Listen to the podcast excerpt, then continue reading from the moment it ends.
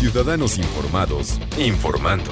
Este es el podcast de Iñaki Manero, 88.9 Noticias. Información que sirve. Tráfico y clima cada 15 minutos.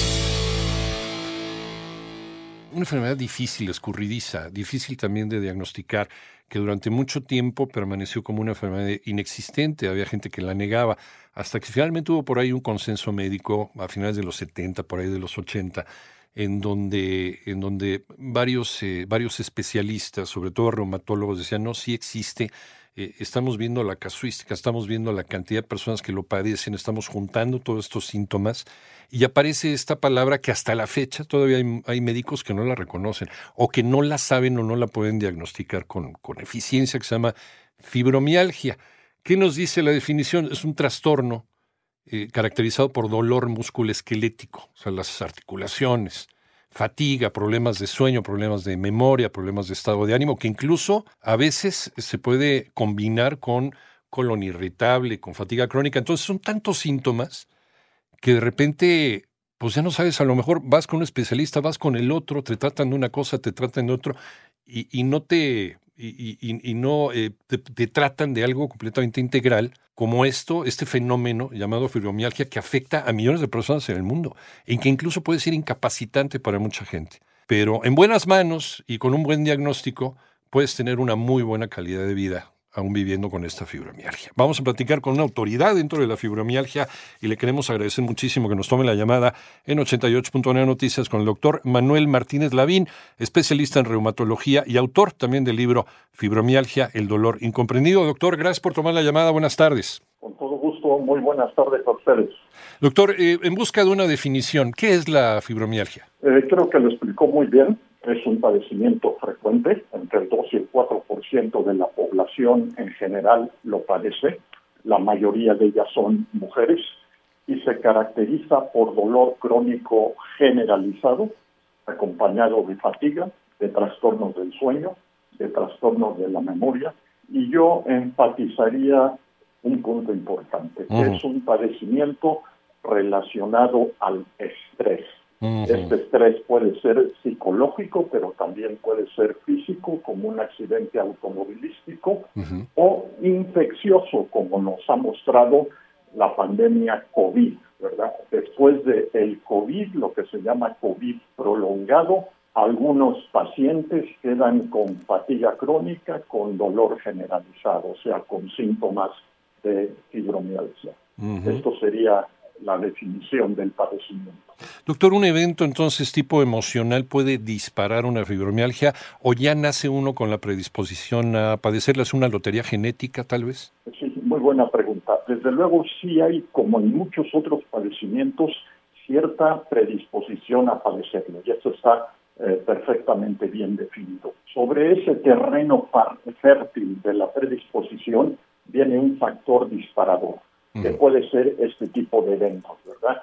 Puede ser un evento traumático como los terribles casos de abuso sexual o abuso psicológico constante o este eh, eh, diversos tipos de, problemas durante el, desarrollo, ¿verdad? Y entonces aparece el, el dolor eh, que se va generalizando a todo el cuerpo. ¿Por qué mujeres, doctor? Eh, porque las hormonas femeninas de alguna manera hacen más susceptibles que los nervios que transmiten dolor se irriten. Entonces, este, eh, esto también ya está, ya, ya, ya se ha comprobado últimamente que eh, hay unos fibras nerviosas que transmiten el dolor de toda la piel hacia la columna vertebral y alrededor de la columna vertebral están los núcleos de estas células que transmiten dolor y las hormonas femeninas hacen que, acompañados del estrés, los núcleos de estas células se irriten y empiezan a transmitir dolor, eh, que se vuelve dolor crónico. ¿Sigue siendo escurridizo el diagnóstico, doctor, o ya tenemos más herramientas para, para hacerlo? Sigue siendo un, un diagnóstico clínico Sí. No hay una prueba de laboratorio que lo avale o que lo descarte. Y por esta razón hay médicos que por prejuicios y, por no actualizarse siguen diciendo que esta enfermedad no existe, que son mujeres somatizadoras o histéricas, ¿verdad? Y esto, este, desafortunadamente, todavía sigue, aunque menos que en el pasado, pero todavía muchos médicos o ignoran o rechazan el concepto de fibromialgia. Otra vez eh, decirles, estás hormonal, te lo estás imaginando, eh, no existe, este, tómate dos aspirinas, ¿no? Está en tu mente. Eh, ¿sería, ¿Sería la reumatología, no la parte de la medicina que pudiera diagnosticar con mayor certeza esta enfermedad, doctor? sí, y la razón es porque eh, los síntomas eh, se pueden confundir con otras enfermedades reumáticas, específicamente con el lupus eritematoso, con diferentes tipos de artritis y con una enfermedad que se llama síndrome de Sjögren, que con frecuencia produce fatiga profunda y también dolores este, musculoesqueléticos. Entonces, el, el reumatólogo es el que está mejor equipado para poder diferenciar fibromialgia de estos otros padecimientos. Y aquí hay que añadir otro punto, ¿verdad? Que la fibromialgia puede coexistir con estos otros padecimientos. Y es importante también aquí definir si existen los dos padecimientos porque los tratamientos son diferentes. Sí, porque estaba viendo también la, cantidad de, afecciones con las que coexiste la fibromialgia, bueno, es un montón. Síndrome de colon irritable, síndrome de fatiga crónica, migraña, otros tipos de dolores de cabeza, cistitis, síndrome de vejiga dolorosa, trastornos de la articulación eh, temporomandibular, ansiedad, depresión, síndrome de taquicardia postural, entonces esto también al, especialista le, complica. Eh, ¿hay, ¿hay, algún, eh, ¿Hay algún procedimiento ordenado para poder diagnosticar con, con un porcentaje alto de, de, efectividad la fibromialgia, doctor? Sí, claro. Claro, desde luego, como todo en medicina, se comienza con una historia clínica completa, luego el examen físico. Un punto importante en el examen físico es que el dolor de la fibromialgia se acompaña de hipersensibilidad a la presión. Estas personas no solamente tienen dolor, sino tienen sensaciones anormales como pinchazos, hormigueos, etcétera, y les molesta que les den una palmada o un abrazo. Entonces, al examen físico se pueden buscar si hay esta hipersensibilidad a la presión, que es un síntoma adicional eh, de fibromialgia. Y en los análisis de laboratorio es importante descartar que haya datos de otros padecimientos reumáticos como es la presencia de factor reumatoide o eh, datos de inflamación importante. Eh, hace, un, hace, un, momento, hace un momento nos platicaba usted que también tenía cierta relación con eh, con las hormonas. Eh, un tratamiento, un tratamiento podría ser eh, un tratamiento hormonal en una mujer para poder mejorar la fibromialgia, doctor. Desde luego que este, con las variaciones hormonales se puede empeorar. y esto sucede sobre todo en la menopausia.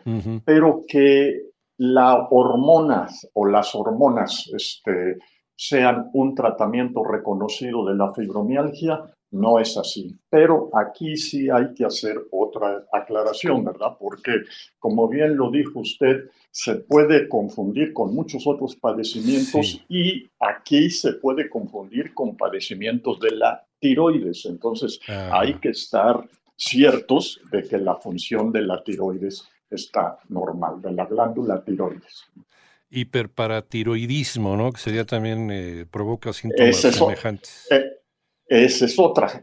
no, solo la, no solo la tiroides, sino la paratiroides. Esa es otra este, adicional. Correcto. Eh, doctor, eh, nos quedan un par de minutos, pero, pero un, tratamiento eficiente puede mejorar eh, la calidad de vida de los pacientes, porque sí es una, es una enfermedad incapacitante, desde luego he conocido varios casos, pero también he conocido casos que en buenas manos, pues tienen una vida lo más cercano a lo normal, o hay gente que ni siquiera se acuerda que, que vive con fibromialgia, doctor.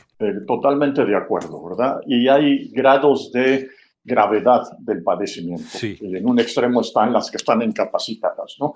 Pero aquí fundamental, aquí es el entender el porqué eh, de las, ah, del dolor crónico ¿verdad? y cambiar el estilo de vida a un estilo de vida sano y relajado. Se dice fácil, pero es muy difícil hacerlo en nuestros días. Entonces, modificar ciertos hábitos eh, hábitos alimenticios, ver los focos de estrés y qué se puede hacer al respecto, ¿verdad? Eh, ciertos tipos de terapia de relajación, etcétera, debe ser, insisto, un tratamiento integral en donde también se añaden medicamentos que disminuyen la irritación de los nervios que transmiten dolor. Analgésicos antiinflamatorios. No, no, no, no, analgésicos antiinflamatorios, porque aquí el dolor de la fibromialgia no responde a esto, sino son, son medicamentos antineuropáticos. Entonces, este, para disminuir la, la, irritación de los nervios que, que transmiten dolor.